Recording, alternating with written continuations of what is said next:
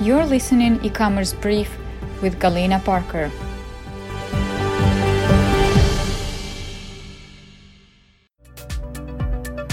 Expert tip.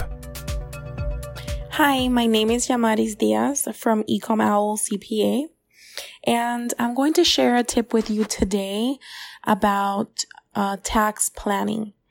So my main tip for sellers would be to not wait until January or the end of the year to start getting organized with your numbers and to start looking at your business finances. A lot of people wait until the last minute because they think that getting their numbers organized or getting their bookkeeping done is only a requirement for tax purposes. So for you to get your taxes done at the end of the year, because you have a business now and it's not so simple to do your tax return at the end of the year, because now you have to include all your money coming in and money coming out for your business in your return.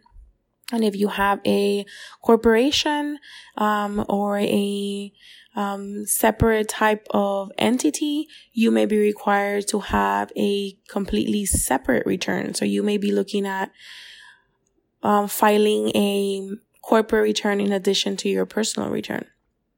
So in order to avoid any overwhelm, any time wasted, and actually money that you would have to pay an accountant at the end of the year, which, by the way, accountants are very busy in tax season, and they do charge extra for sometimes for people that are not as organized.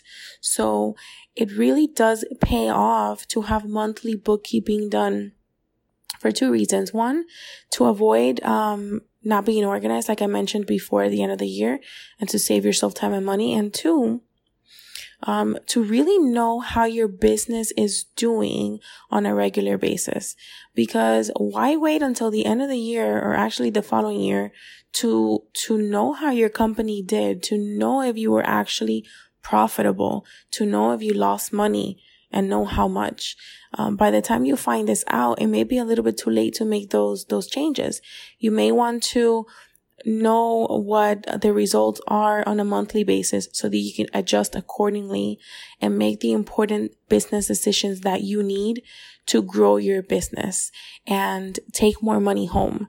Because at the end of the day, what is the reason that you started your business? Why is it that you decided to start either this side hustle or quit your job and dedicate your life to your business now?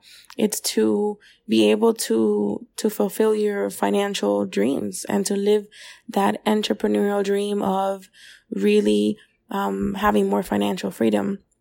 So that is my tip for now, and I hope that you found it helpful.